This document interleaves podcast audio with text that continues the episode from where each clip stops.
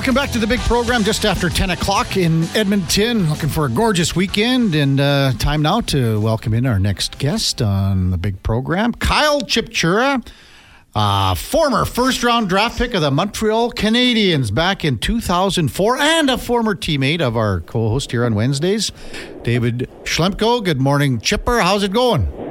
Good, good. I uh, when I found out Schlemmer was want to be on the show. I was waiting for my call, so it's good to finally get it. Well, you know what? We went down the list, and that's what Schlemmer told me. He went down 10, 12 guys, and then finally he got to you. yeah. I asked Yeah. you week one, buddy. I'm just joking. Yeah, thanks for having me, guys. Yeah. So you guys played several years together and with the Coyotes. Yeah, yeah. We played. Uh, what do we have? Close to four, and then uh, trained together in the summertime. So, yeah, we know each other uh, really well. Yeah, used to used to drive together to the games, and uh, in Phoenix a little bit. Our wives would drive together, so lots Yeah. of time spent with Chippy. Oh man, Uh, those were those would have been some some cool drives. What happened on those drives, Kyle? Um, what? Uh, I don't know if we can. Is this rated uh, PG? Or is it, uh, Well, No. as best you can. no, no. Trevor's uh, yeah, he was a really good teammate. Yeah, good, uh, good friend of mine. So, a lot, lot of fun, a lot of good off days too, and uh, in the sunshine and the pools of Phoenix. And it was uh, seems like a long time ago, but it was No, uh, good those were the memories. for days. sure. So Well, hopefully you were driving because I've seen Schlemmer drive. He's never been in an accident, but he's caused a lot of them. yeah. Well, he had his uh, BMW at M5 back then. Ooh, oh, was, yeah, uh, those were the days. boy, oh boy. yeah, he was. he We was both fast. had Beamers back then. Yeah. So that Yeah, time, yeah. that time in Phoenix, I mean, the Coyotes. What kind of teams did you guys have? Just kind of talk about th- those several years when you were playing together. And I mean, playing in the desert's a, a little different component compared to playing in other centers in the NHL. But just kind of discuss that. Uh, Kyle, you can go first, and then uh, Schlemmer, you can kind of pony off that that angle. Okay. Yeah, yeah. Like, uh, well, my my first year there, um, yeah, I think it would have been Schlemmer's third year there. He they went to playoffs years before. Then our first year we went to conference final, and we are always kind of viewed as a bit of an underdog because we didn't have the kind of like the star power other teams had. But I thought we had good depth, hardworking forwards, and our our back end can really move pucks. And I think that's what kind of separated us. When maybe you know, maybe the fan bases kind of took a little lightly was how good of puck movers we had back there, and then Smitty was he was top notch in net for us. So I think we, to a lot of people, we overachieved, and which we probably did, but I think we were we were a lot better than maybe um, you know other fan bases gave us credit for, and um, I think as we kind of went forward, some of our D kind of got a little bit older, and then. I think we kind of got young, young back there real quick, and we didn't have the kind of forwards that could really carry the rebuild of the young D, and and that's kind of what kind of set the uh, rebuild in, in the desert. And, and they're still rebuilding. Yeah, they're they're all right this year though. Yeah, no, they're all right this year. Yeah, I agree, Chip. I think uh, I think Tip was a really good coach for us. Um, the system we played under him was perfect for kind of what we had, but you know, it, it was funny. We had we had no ownership. I think half the people in the desert didn't even know they had a hockey team, so there was, there wasn't a whole lot of pressure. But uh, we we had a couple pretty good teams with uh, with what we had there. So For sure. Uh, Kyle Chipchura, Dave Schlemko with us on the Kevin Karius Show, Sports 1440. You were drafted 18th overall, Kyle, by the Montreal Canadiens back in 2004. The draft was in uh, Raleigh, North Carolina. What do you recall about that day when uh, the Montreal Canadiens belted out uh, a young kid's name from Vimy and I guess the pride of Westlock as well? Yeah, um, yeah. I mean, the whole kind of weekend was a bit of a blur. It um, you're still meeting with a bunch of teams. It's kind of it's the stress of it all, and um, yeah. I mean, I was kind of slated anywhere from like pretty much 12th to 50th, so I knew I can kind of go anywhere in between there. And I, but I had really good meetings with Calgary, which paid or picked 19th, and um, so the 18th, the one, one pick right before Calgary was was a big surprise. So I didn't really see that that coming, and and then you kind of jumped right into, uh, I guess the the fishbowl hot or uh, the market that's uh, Montreal. Yeah, that's quite the market, I tell you. You guys both played there, so for you too, Dave. I mean, to play in Montreal, I mean, it's it's a religion there. It's pretty much the polar opposite of playing in Phoenix. yeah, that much. Um, yeah, I mean, I, I, played there as an older guy, which I think was maybe a little a little bit easier. I I, I got to imagine being a first round pick, uh, being a Canadian kid, going there at 18's got to be a little bit tougher than my situation was. Um, yeah, like I, I was talking about this the other day. Like it's all Canadian markets, they're they're obviously really passionate, but it seems like Montreal, it's almost like the team's a, a, a part of them. Like it, it feels like so if things aren't going good, I mean the fans kind of they wear it and they kind of feel it, and I just felt like yeah, I mean obviously I didn't live up to my my billing there, and it was yeah you definitely feel the pressure, and I mean a lot of I I felt like my last kind of season there. I just kind of didn't want to mess up, and mm-hmm. yeah, it's uh, yeah, it's tough. Kind of, it's tough, but I mean, if you had success there and you had good teams there, I mean, it would be, uh, I mean, it'd be hard to beat that. That's for sure. Kyle Chipchura with us on Sports 1440. Karius Schlemko. It's 10.07 in Edmonton. Text coming in at 1 1440 This one comes from Stu. Uh, it says, I saw Chipchura's fight against Ryan Reaves on a compilation video yesterday. It was a tough fight. What was the toughest fight of his career or toughest player to play against? Kyle. Uh, toughest fight. Well, I mean, I got beat up. A, uh, I got beat up quite a few times. All guys who, who caught me. Um, yeah, I mean, I remember one time uh, Desjardins. I didn't know he was a lefty. He kind of caught me for a quick little drop, and I mean, obviously Reaves is real strong. Is really strong. Um, yeah, those. I mean, yeah, it's a lot of the fights that I had. They were kind of heat of the moment, kind of not as staged. So um, then a whole lot of thinking goes in before them. Mm-hmm. But as far as hard to play against, I guess right before I got to Phoenix, I always remembered playing against. When you're just talking about rough, hard to play against, remember the Jovanovski Vandermeer pair mm. um, there? I felt like they they still played the old rules when the new rules are already in. yeah. Become the stick work and giving it to you. Never two strong guys and two. Uh, there, I remember that D pair was uh, was was a nasty uh, nasty tandem for sure. Uh, you fought a lot. You fought out of your weight class quite a bit too, though. Hey, you're pretty tough pound for pound. Um, I guess I, maybe out of my weight class, I wouldn't say I won a whole lot out of my weight class, though, but that's how it goes. yeah, Why? How did you incorporate that part of your game into the you know the total package, Kyle? Uh, did that come from when you were playing junior in Prince Albert? Dave Manson was your coach there, by the way, for our listeners. Uh, where did it come yeah. from? Uh, well, I was always uh, kind of a really competitive, like pretty uh, high-tempered kid, I guess you can say. Um, I always played with that kind of competitiveness, and that's I always kind of had that in junior. I had it in the AHL, and then I felt like when I was in Montreal, I didn't really have that as much. Where I was, like I said, I was kind of maybe trying not to make as many mistakes, and then I remember getting to Anaheim and uh, Randy Carlyle was having a little talk of being like, you know, like we've been told all along from all the Stone reports about how you, you know, how hard you play and that, and like we haven't kind of seen that at the at the NHL at, at the NHL level. Like, bring that grit, bring that edge that you're kind of known for, and from at all the other levels that you had. And then, I mean, that was kind of a little bit of a like a moment where I'm like, yeah, you're right. I don't know why I have to feel like I just can't go out there and play how I played at the other levels where yeah maybe you're not getting as many as much ice time or the offensive looks but it's mm-hmm. still like that's a part of my game that kind of got me attention and got me staying in the league and chances so I was like I don't know why I yeah I have to do it here too so and then when you kind of play with that when you I don't know when you kind of play with that competitiveness it usually leads to kind of you know heat of the battle kind of fight. so that's how I felt most of them were. Yeah, yeah, I agree. But you're always willing to stick up for your teammates. Uh, I just want to go back a little bit, maybe before pro. Um, you were the captain of the Team Canada for the World Juniors. Uh, you want to just speak about that experience a little bit and how it was?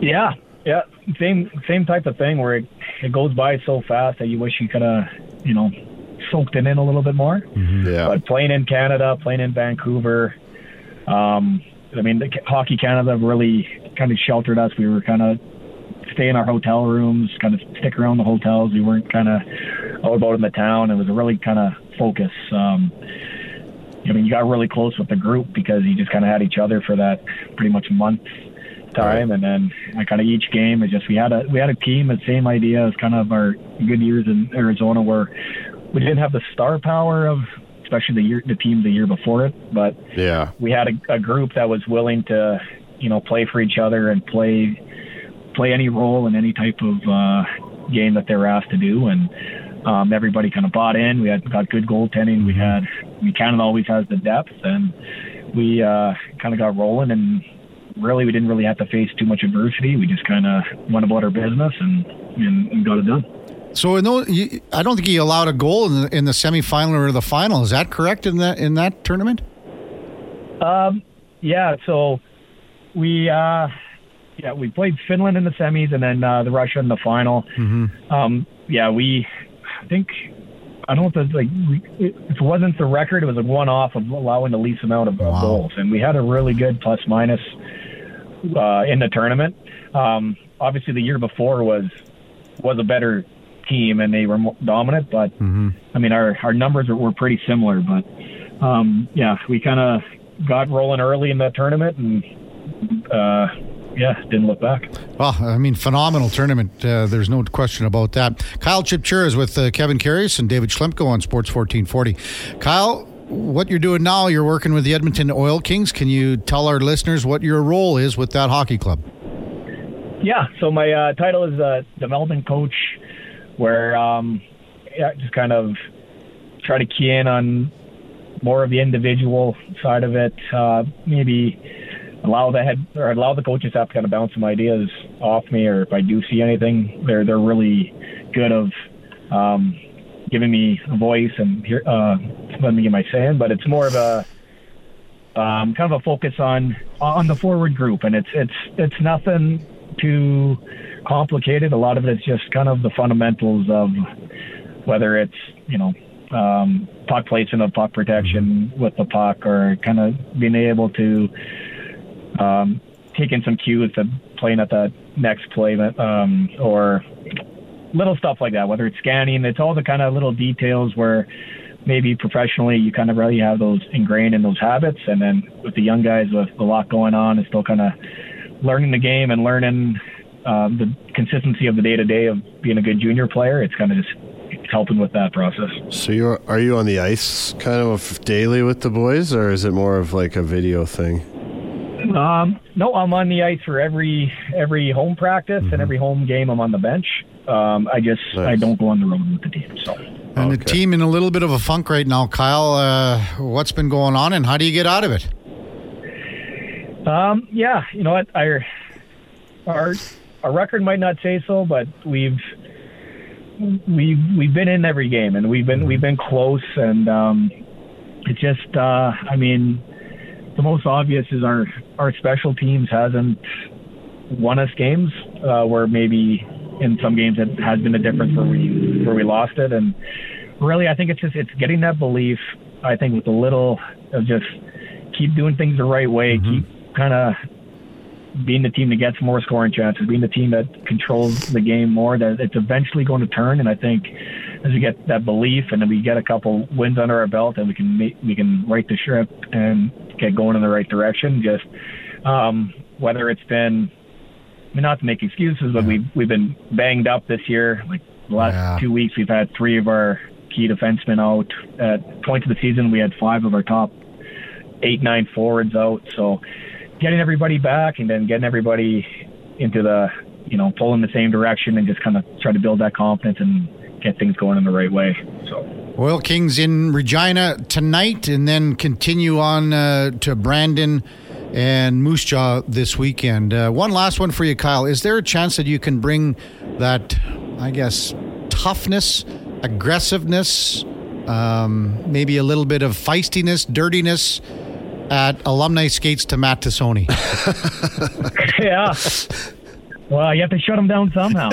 he, uh, he, yep, he, um, I don't know if you were at the last one, but I didn't go on. But I went to watch, and his face was pretty red for that Oh, skate. So, oh, I know. Yeah, the furnace face Yeah. going. yeah, his years, his years might be catching up to him now. So we'll, Yeah. uh, Something else is catching up to him as well in the LB's department. yeah. Hey, uh, thanks for this, Kyle. Appreciate your time. Uh, good luck with the Oil Kings this year, and hopefully the guys can uh, turn things around here quickly on this road trip. Yeah, thanks a lot, guys. Thanks, Chip. That's Kyle Chip Chimmer, Chip Chirrup, former NHLer, former teammate of David Schlemko's, uh, played uh, in the NHL for uh, several teams, including Arizona and Anaheim and uh, Montreal Canadiens. Boy, we never even got to his time in Anaheim, Duke. I thought you'd jump in for the with a question there to talk about the Ducks. Too bad. Uh, I, I I am always curious to hear about interactions with the guys, especially any Randy Carlyle stories. he mentioned it briefly there. I think uh, a lot of listeners would be curious too. We'll have to get Chip on another time and Yeah. dive Yeah. into some of that stuff. But uh, a great, uh, great local guy, and like you said, the pride of pride of Westlock. Yeah. What a community! We'll have to get him on again because we didn't talk about his time in Russia No. or China either. Uh, yes. He played in China for a year. Oh, yes. So Oilers in action tonight against Seattle. Connor Brown not ready to go. Uh, Kris Knoblauch just addressed the media. Connor Brown still out. Adam Erne will play. Uh, Dylan Holloway, according to Knoblauch, is week to week with a lower body injury, and Stuart Skinner will, as expected, start in goal tonight against Seattle. And when we come back, we will get the Seattle side of the story with Geoff Baker from the Seattle Times. It's the Kevin Karius Show with co-host David Schlemko on Sports 1440. Stay with us. Oh, man, we're really getting into it now, aren't we, Duke? Killing the game. Time now for the Puck Report, brought to you by Fountain Tire. Right now, during the Road Ready Sales event, you can save up to $225 on select tires and a bonus of $50 off any service until December 16th. Book your appointment at fountaintire.com. Some restrictions do apply as we welcome in uh, Geoff Baker from the Seattle Times. Geoff, you're with Kevin Karius and uh, former NHLer David Schlemko. Welcome back to Sports 1440. Thanks. Good to be on. Good to be back in Edmonton. Yeah, I talked to you the last time that Seattle was here. I guess it was at the end of the exhibition season. We talked in the uh, press box uh, during that game. And the last game that the Oilers were in Seattle, you know, we all know the storyline for the Oilers, but you know, in the big picture, Seattle had a poor, poor game that that game. Uh, it was a four-one victory for the Oilers. So, what was the decision? In, or three-one was it? Sorry. Four one. Sorry, my, my mistake. What what's the thought process going on with the Kraken right now? How is this team looking going into a game like tonight? Well, it's not looking very good. It's it's looking a little desperate, to be honest with you. It's kind of the same situation as Edmonton, minus you know about 85 degrees of pressure being put up by the home fans. Uh, yeah, you know, there, there, there's no comparison of the two markets, but. Honestly, uh, you know, I'd say the Kraken are a little more dire situation. You know, they don't have uh, they don't have McDavid and Draisaitl to ignite the offense. Uh, the the offense has been very uh, inconsistent, like dramatically inconsistent this season. You know, they'll put up 38 shots one night and then uh, 18 the next. And uh, lately, it's more towards the 18, 19 shot count, and that's that's got them a little worried. Um, you know, you know, they just lost a couple of home games in a row, four to one and five to one. Yeah. Granted, they're playing good teams, but you know what? This was a good team last season, and it was supposed to be good this season. wasn't supposed to win a Stanley Cup, uh, you know, like the Oilers were predicted to by a lot of people, uh, including myself. Um, but yeah, you know, uh, five wins in your first 13, uh, 16 games, that's not that's not going to get it done. You have one goal out of Matty Beniers, um, zero goals out of Alex Wennberg, uh, one goal out of Jordan Eberle. There's a lot of people starting to get concerned. Hey, Geoff, Dave Schlemko here. Um, so, tough start, like you said, for the Kraken as well. So, what exactly needs to improve? Is it just the offense? Is it special teams? Um, what are what are they talking about in the room right now? I think it should be uh, honestly, um, and, and you know, I don't like to say this too often. I think toughness, uh, intensity level.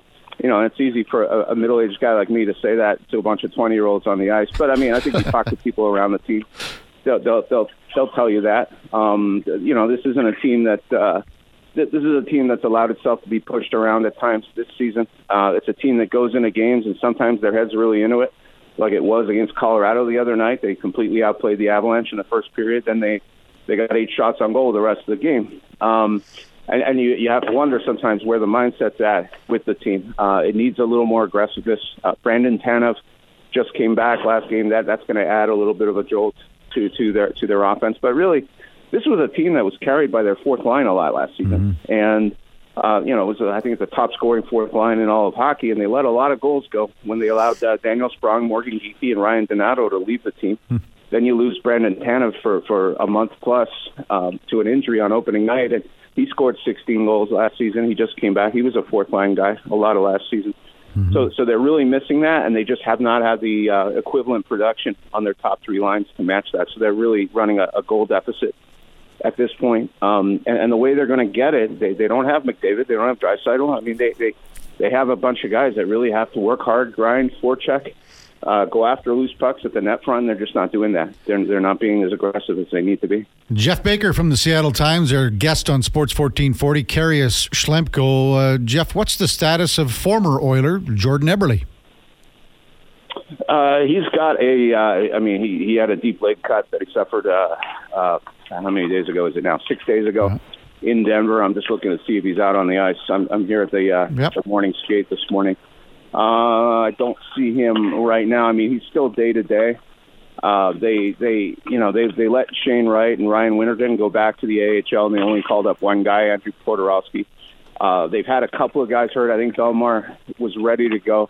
So I mean that tells me that you know they're pr- they're probably doubtful that uh, one of those two guys is going to be able to play. I, I see Bellemare out on the ice right now. I don't see Eberle at mm-hmm. this moment. So uh, they're they're all still coming out. But yeah, he's day to day. So he might play, he might not. They're they're just trying to get yeah. it. Uh, it was a pretty deep cut from what I heard, so they're trying to get it back to normal. Geoff, could you give us some insight on the Shane Wright situation? I mean, here's a kid who had a lot of hype coming out of the draft and is possibly even going to go first overall. Um, are they just being really patient with him, or is there a little bit of kind of disappointment where he's at in his development? Yeah, I mean the big problem with with, with Shane is that he um, he he didn't play any pro hockey last season uh, during the regular season. Anyway, he got in a few games on an injury rehab uh, assignment which is a bit of a loophole in, in the junior in the junior hockey transfer agreement. So he was able to do that, and then he, you know, he was kind of shipped around various major junior teams, played a little, uh, you know, eight NHL games. So he really didn't have the full pro experience indoctrination that that a lot of other guys have.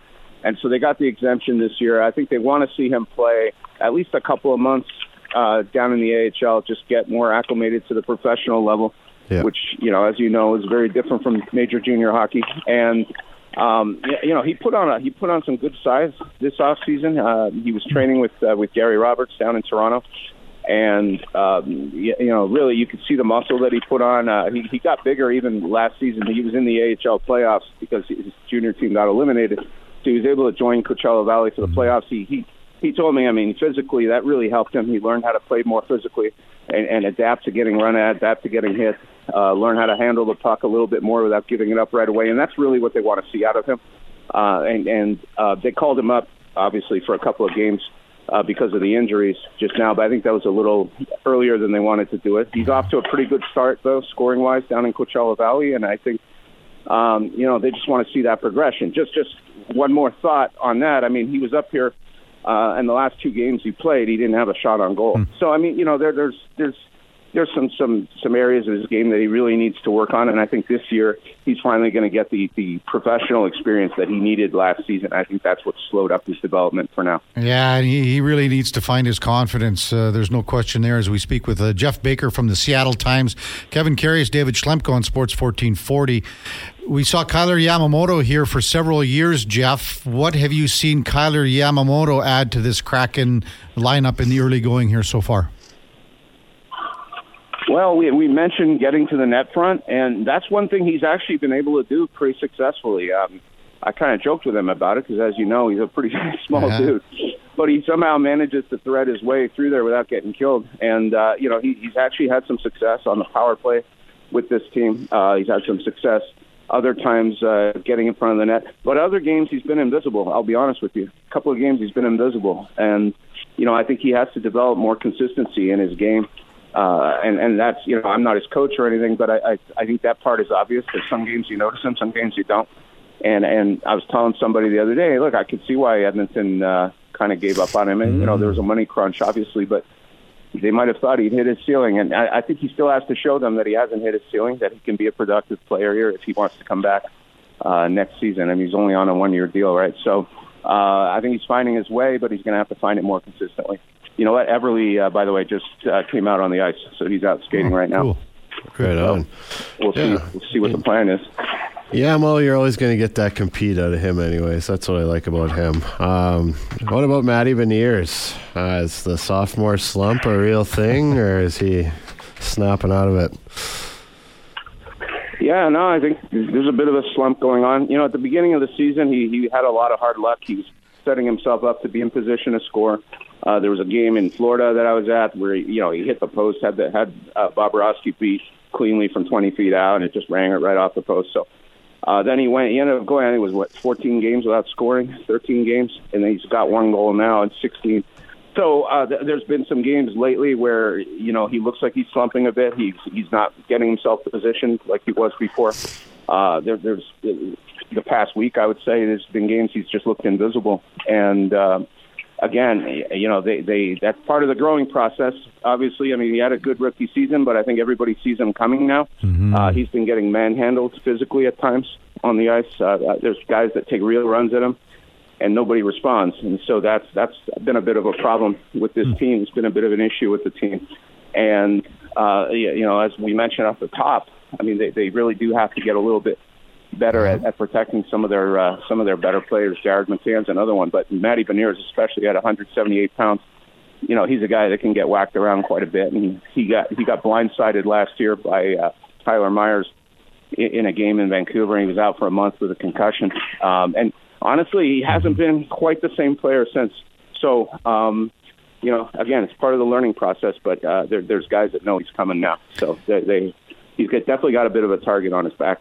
So, Geoff, where's this team toughness come from? I mean, on the back end, I mean, maybe you have Oleksiak and you got Borgen, but up front, not a lot of guys that are going to, you know, really get into those situations. So, so, is it a collective team effort? Do they have to make an adjustment? Is there someone down in Coachella Valley that could fit that role too?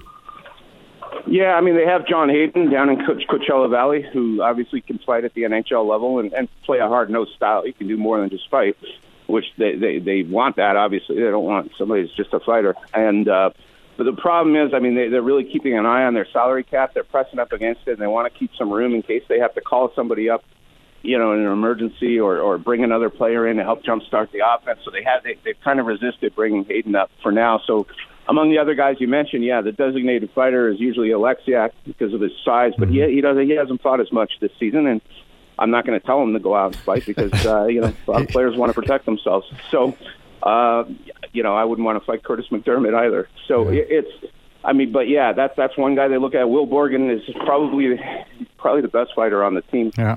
Uh, when you watch him, it's it's a pretty it's a pretty fun sight to watch sometimes. Is Uh, it is it all about the fighting though, or is it more like a team toughness issue? Or No, just I think you're everyone's right. Yeah, playing- it not can playing hard hard. enough. It, it, exactly. I mean, it's about both. It's about having the awareness that if your guy gets run, you don't just skate away pretending nothing happened. It's about you know getting in there and protecting your team. You know, going at somebody. Um, doesn't necessarily have to result in a fight, but I think there's times when they're just not aware enough of the situation.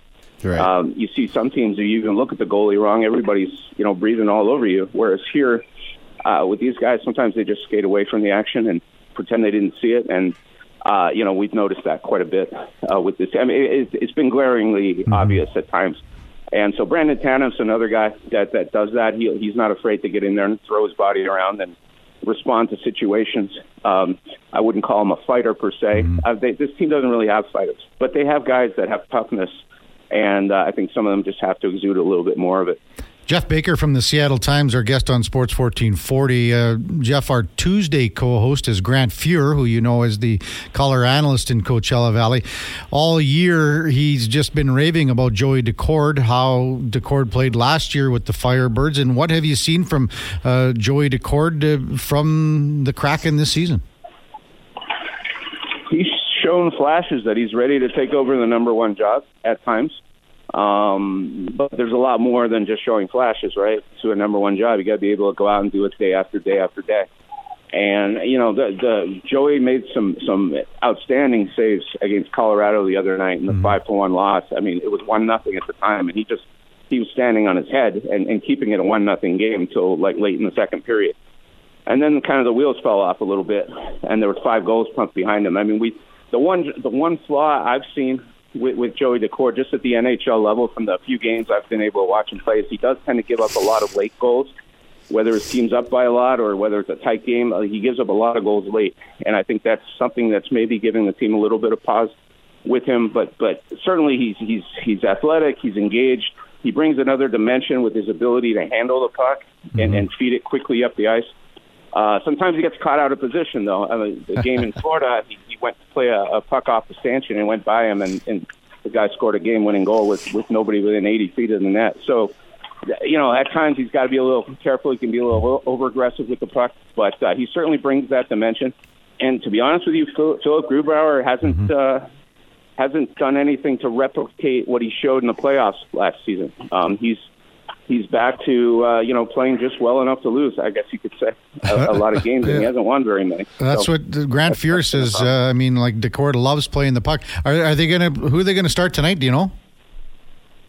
Uh, we were actually just looking at that right now. I was, we were just debating that right here because, I mean, frankly, if it was me, I would go with Daccord. I thought he played well enough. I think the coach uh, at Big Hakstol really uh, sang his praises after the game, so I would expect to see him. But, but and especially when Grubauer gave up the four Yeah. in the first period the other night, I mean, I, I would think uh, I, I would expect to see Daccord, but you never know with these two. It really is a, a tandem right now. Well, Geoff, appreciate your time. Continue on with the uh, morning skate. Know, I'm sure you got a few interviews to do after. We'll see you down at the rink tonight. Thanks for this. Sounds good. See you later. That's Geoff Baker, Seattle Times, and our puck report brought to you by Fountain Tire. You can head to fountaintire.com. Ask about the seasonal tire storage once you get your winter tires put on. Oilers take on the Seattle Kraken tonight. Again, kind of a weirder start time at 6:30 puck drop. Uh, you know, it's funny going to the game on Monday at that time because of the earlier half an hour. You know, normally from a seven o'clock weekday game. I thought, oh, oh, this is going to be a really bad crowd because it didn't see. You know, people were late getting to the game. Right. They were late getting to the game because of the six thirty start. So, Why, what is the reason behind the well, 6:30 it start? has to be something to do with American television for sure. TV, yeah. Duke. I don't know. I, They- I have no. I, I just know uh, Jason Gregor. I mean, he had to Mm-hmm. dip out from uh, from the show in the last break. Connor Halley uh, with his hands on the wheel for the last 50 minutes of the Gregor show uh, the other night. So it's If- uh, it's it's peculiar for Yeah. sure. If anything, you would think it would be 7:30 because it would take so long for the crews to dismantle everything from the Jonas Brothers concert. That's what I would think, Duke. Man, haven't you seen those time lapse videos of them uh, switching No. rinks around? No. Whether whether it be swapping No. um, like Yeah. ice out for the hardwood and basketball, Oh, like I've seen that. No, no, I It's just the figured- same idea. I just figured because the Jonas Brothers was such, such you know, like an extravagant uh, performance It's- setup. Oh, If- they if can that- do that so fast. I know they can. I'm just it in juicing LA. Duke. if it had You been on a You secretly love the Jonas. No, I Brothers. know. I think Kevin's uh, going to be converted here pretty quick. But man, if that concert had been on a Friday night instead of a Tuesday night, What? they would have been peeling me off the floor just like the the hardwood uh, to put the ice back, and they would have had to paint the lines over me. Oh, Duke. Uh, when we come back, we will uh, wrap things up on the uh, Kevin Karius show with David Schlemko. Stay with us. More to come on Sports 1440. Yeah, this one I know, Duke. Brooks and Dunn, baby. This is your era. Oh, era, genre. I used to B like, and D's timeless; they don't have an Oh. era. man, in Calgary, back in the day, this was two-step stepping extravaganza right here. Are you a good two stepper? I used to give lessons at the Ranchman. No, you didn't. Yes. you want to bet? Come on, baby. I, I could see you give line dancing lessons. no, no, maybe. no, two step lessons. Oh Wow. my goodness, they I must have, little- they must have been pretty hard I- up for help. No, I do a little kind of uh, a little twist on it. Kind of, I kind of add in the Canadian merengue. Oh, Kevin flavor. Yes, uh, Kevin Karius show with David Schlemko every Wednesday nine to eleven. Of course, Schlemko powered by Cougar Paint and Collision. Our family helping your family for over forty years. Check out CougarCollision.com. Uh.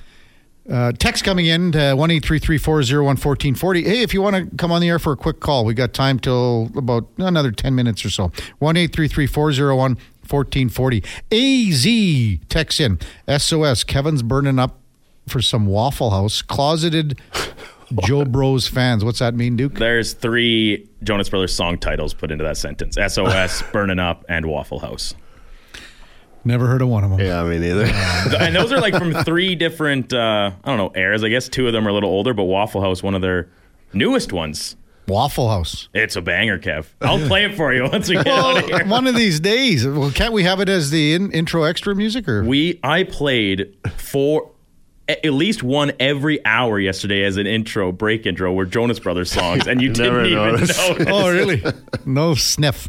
Uh, Brad sends in a text, and the Duke did respond. Question about the Hockey Hall of Fame. How did Vernon get in, but Moog isn't? Moog has one more cup. They both played very close to the same amount of seasons and games. Their win percentage, goals against, and save percentage are identical. And the Duke responded by saying Vernon's Conn Smythe is likely a tipping factor. Very good uh, point on that, Duke. Very, Duke. very close. I mean, And like, look how long did Vernon have to wait to get 20 in, right? yes. So it's it's sometimes these guys that are on that line of are they in or not, they have to wait for what's kind of it, it's it's bad saying this because Mm-hmm. anytime you're getting the Hall of Fame, it's not weak, but a weaker class of candidates. Some of these guys that have been waiting in the wings get the chance to get in, and that's uh, what happened to Vernon this year. Finally, getting the recognition he certainly deserves. You know, Yeah. there's so many guys. The, the argument for the Hall of Fame is a great discussion. You can go on and on. Guys that are in that maybe you think, well, mm, maybe they got in too soon, whatever. Guys that are out, then you go, why isn't this guy in the Hockey Hall of Fame? One of the biggest ones, I think, is Theoren Fleury. And there's such an argument for Fleury in or out. I mean, that you could do an in or you're out Duke about 80 questions with Theoren Fleury. Maybe you should get off Twitter. You might, might have a better chance. Maybe you should get him in on here talking about the LRT. Maybe that would help. But correct, yes. I mean, he's not helping his own cause because I think he's kind of went uh, to hell with you. I don't care. He's a politician. Do now. whatever. Do I don't care. But you know what's there was a documentary. What was the name of the Theoren Fleury documentary? They interviewed Brian Sutter. Duke, you got the top. Something about fire, Fire. playing with fire, Fire. It Playing his with fire? book. I mean, yeah. you It's a good book. And the doc. Did you guys see the documentary too? Though. Uh, I don't think so. Yeah, I, read, it's- I read his book though. Holy man! Like he goes back to the crack houses in Chicago when he was there. Like when he was stories. when he was in Chicago, that was probably the lowest point I think when he was involved in everything. My, well, I mean, he did a lot. In New York was bad too. Yeah, I, say, I think he was drinking with the homeless in New Yeah. York. well, that and going back to like they went back to the place where he was getting all his stuff from in Chicago. So, I mean, okay, so he's got That shouldn't take away from what he did on the ice. So. ah, but that's just the way it is. That's who's voting. I mean, Brian. true.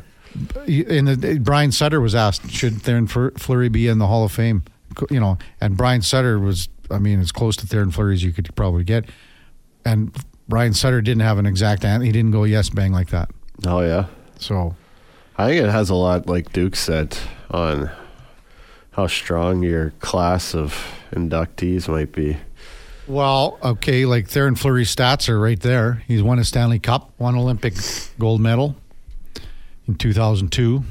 Oh, I think the biggest name that's on the out like is Mogilny. Like, how is he not in the Hockey Hall of Fame? It's it's basically Russian bias is the only reason he is not in the Hall of Fame. And I don't mean like recent Russia things in terms of world uh, political issues. I mean like just the bias against Russian players as a whole. Because you talk about the individual statistic success, team success, international success. He has the res like the most complete resume of somebody not yet in the Hall of Fame. Did he not play long enough though? It, I mean, hey, but look, there's some other guys like, and this is like Paul Kariya.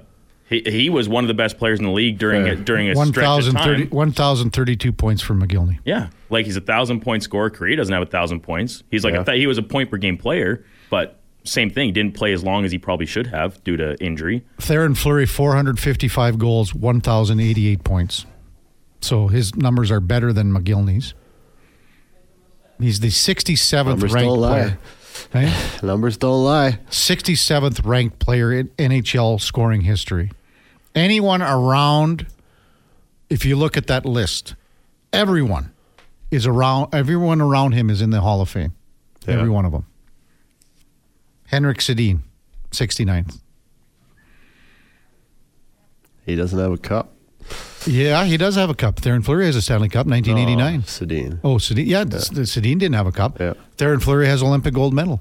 Yeah. I, I mean, again, this is all off the ice. Sean does It's too. all off the ice. yeah. Hundred percent. So that would be that could be a story that would uh, we could do in or out again for like three hours on that Duke. Shanzi says on our text line one eight three three four zero one fourteen forty. It's all politics. The Hall of Fame is about who you are friends with. Hockey politics started. P-way get worse every level. Shanzi. Well, he's not wrong there. Probably do get worse at every level. There are politics. Um, I don't even know where to go with this, Duke. Anything you want to? You want to? We got about ten minutes here. You want Who to talk a little? who votes in the Hall Well, there's a committee again. You have a committee. Lanny McDonald's on the committee. Uh, I think Al MacInnis is on that committee. So it's former players. There used to be uh was that old guy in Toronto. I forget his name now. There were a lot of guys that were, you know, basically on the and then, then they decide. You get a nomination. For years that was the thing. Okay, say like Clare Drake here. Yep. For years guys would send in uh, a, you know a letter of uh, recommendation. Okay. Like Ken Hitchcock uh, sent in a letter of recommendation for Clare Drake. Dave King sent one in for Clare Drake. There were there were more guys around in the coaching fraternity that sent in for Clare Drake than you might send in for a player. Because Yeah. that's just because of who all these guys felt helped them to get where they were or where they are. right. Yeah, you, you need guys to vouch for you. Grant Fuhr said yesterday the Calgary Flames uh, organization, in terms of their bid to get Vernon in this year, asked Grant Fuhr to, to write a letter on his behalf, and Grant said he was happy to. He went up against Mike his entire career from the the amateur level into junior hockey and in the NHL, of course. So Grant said, I mean, yeah, the, the Battle of Alberta aside, he he said it was about time Vernon got recognition for his accomplishments, and uh, yeah, he wrote a, a letter to the Hall of Fame selection committee on Vernon's behalf. Classy. Here's one for you, and this is uh, in your era, Schlemmer. Okay. From Brad, I'm having an argument with my friend. Who is the better goaltender, Roberto Luongo or Henrik Lundqvist? Oh, that's a tough one. Ooh, I mean, It's a well, tough Luongo was in his prime a little earlier than Lundqvist, right? Uh, uh, okay, again, so Lundqvist never won a Stanley Cup. Neither did Luongo Luongo. never won a Stanley Cup. Their their resumes are Identical. eerily similar, Identical. actually. Gold medal, mm-hmm. Cup finals, but no win. Vezina trophies. I I, believe bet- Jennings trophies for both of them. I would bet Luongo would be coming up here in the next couple of years. Yeah. I think I again, know. well, I, there I were so played many more goalies. against Lundqvist in Did you? his prime. Like he was unbelievable when I played against him. Luongo was a little bit older, maybe, but maybe I'm a little biased on that. Well, and he's not a very handsome man too either. eh, Lundqvist. What do they call that? A man rocket? uh, Kenny goes put in Pavel Datsyuk, another one that's probably coming up in I the think next year. or next two. year is his first year of eligibility, I believe. He should and he, be, he will certainly be a first ballot. He's so good. He was so good. You know, those moves that he would make on the breakaway where you have to uh, do the reverse edge. Yeah. Like that's just, I mean, to do. You talk about Connor McDavid's edge work and all these great players who have the ability to go and and you know, Dave, you were one of the uh, great skater in the NHL, but could you have done that move on a breakaway? Maybe where you you know which one I'm talking Yeah, about, right? yeah. The one he did on Turco there. Yeah, So it's He stopped and kind of pulls it back. No, I don't think so. because it's almost like who's that guy that went into the end boards, tried that and went into the end boards. I can't remember who that was now, but I'm not sure. but you know what I'm saying? Like to have the ability to make that cut. I guess I, as a left-handed shot, you're left-handed shot too. So you're deciding to go on your inside edge, going the opposite way of what way. it's supposed to be. Yeah. With, No, he your, was- with your right skate going the other way. He had probably the strongest stick out of anyone I've ever played against. He's so good at stripping pucks, and you just couldn't get the puck off of his stick. Why was that? Just because of just uh, being hard on your stick, strong lower body, or I think both, yeah. I mean, even Ulf Samuelsson saying, he's like, Datsyuk reminds me, I've- I haven't seen anyone that hard on the puck since Mario Lemieux. Like, he could hold it, like, way out here and still be so hard on the puck, you know? but way different size. Yeah. He had the paddle, though, Datsyuk. Probably the ugliest blade in the league, but it worked for him. Uh, Beachgo texts in: Is Phil Kessel a Hall of Famer? Oh, that's a tough one. American again helps, I think. He's got cups. He's got three He's got cups. cups. He has got the Iron Man. Iron Man streak and r- very strong. Like he did not win the Conn Smythe that one year in Pittsburgh, but he what like you can you can go back and look at actually how the votes shake out. I think he was the runner up in terms of voting, and it was close. Like Crosby obviously winning back to back is just adding to his resume. Who that's a topic right now after he had a hat trick last night. Like where does Crosby stack up all time? That's a whole nother discussion. I, th- I think because of Ke- like he just doesn't have the individual trophies, but when you have things like the Iron Man streak, the team success, not much international success uh, for Phil, but yeah, I think I think he's a guy that will probably have to wait for. Like he won't be a first ballot, but when the right class comes, he'll be one standing on on standby to to take a spot. I think that's a good call. There's so many guys that are again right so close. It's a tough decision now because the players going in now are way more, or even if you're on the fence, like if you're on the fence and close to going in, like there's some guys that were elected in the 50s, 60s, 70s that are like, come on. I mean, com- you know, they're great players. They're great players, but when you compare them to what the players are now that are being considered, it's not even close. Well, look at what the uh, NFL is doing, where now they each year they have these um, like historical inductees uh, back from like like I said, the game has changed so much, so they they induct uh, you know a couple guys from a, a previous era Yeah. as well as the the kind of modern The inductees in each class. The veteran. That's interesting. So, uh, Oilers in action tonight. It looks as if uh, Adam Erne will play because Connor Brown is not ready. So, um, it would be a, a line combination as such if uh, Derek Ryan stays up there on the third line. So, Derek Ryan would stay on that line with uh, McLeod and Foegele like they were together in Vegas series last year in the playoffs. That means it would be Lavoie Hamblin and Adam Erne uh, down below, and everything stays status quo up top. And that would be going from what was at practice yesterday to what we saw in the game on Monday night against the Islanders, and then with Holloway going down and the call ups, uh, I guess, uh, from uh, Bako today. Uh, thoughts on the game quickly tonight? I mean, uh, we were saying at the top, uh, at the start of the show. I mean, it's crazy to say this is a must-win game, but you—I mean, you're going on the road, four tough games. You know, coming up: Tampa, Florida, Washington, and Carolina. This is a must-win game tonight. Got to keep it rolling, right? Got to keep that momentum going here. Two's a fluke, three's a streak, baby.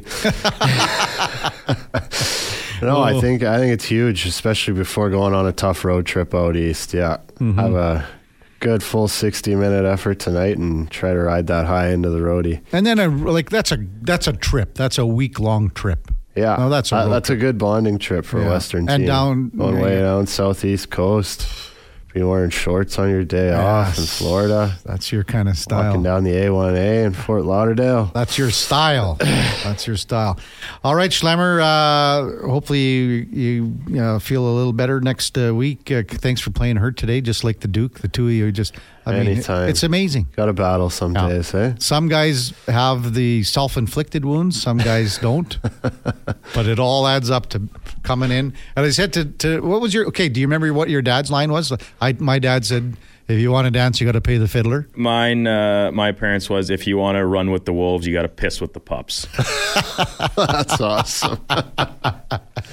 All right, good job today, Duke. Uh, thanks again, Schlemmer. Every Wednesday, nine to eleven, and thanks to our guest today, Zach Daly from the uh, MacEwan men's hockey team, the head coach, Mark Spector, David Amber, double barrels in the eight o'clock hour from Sportsnet.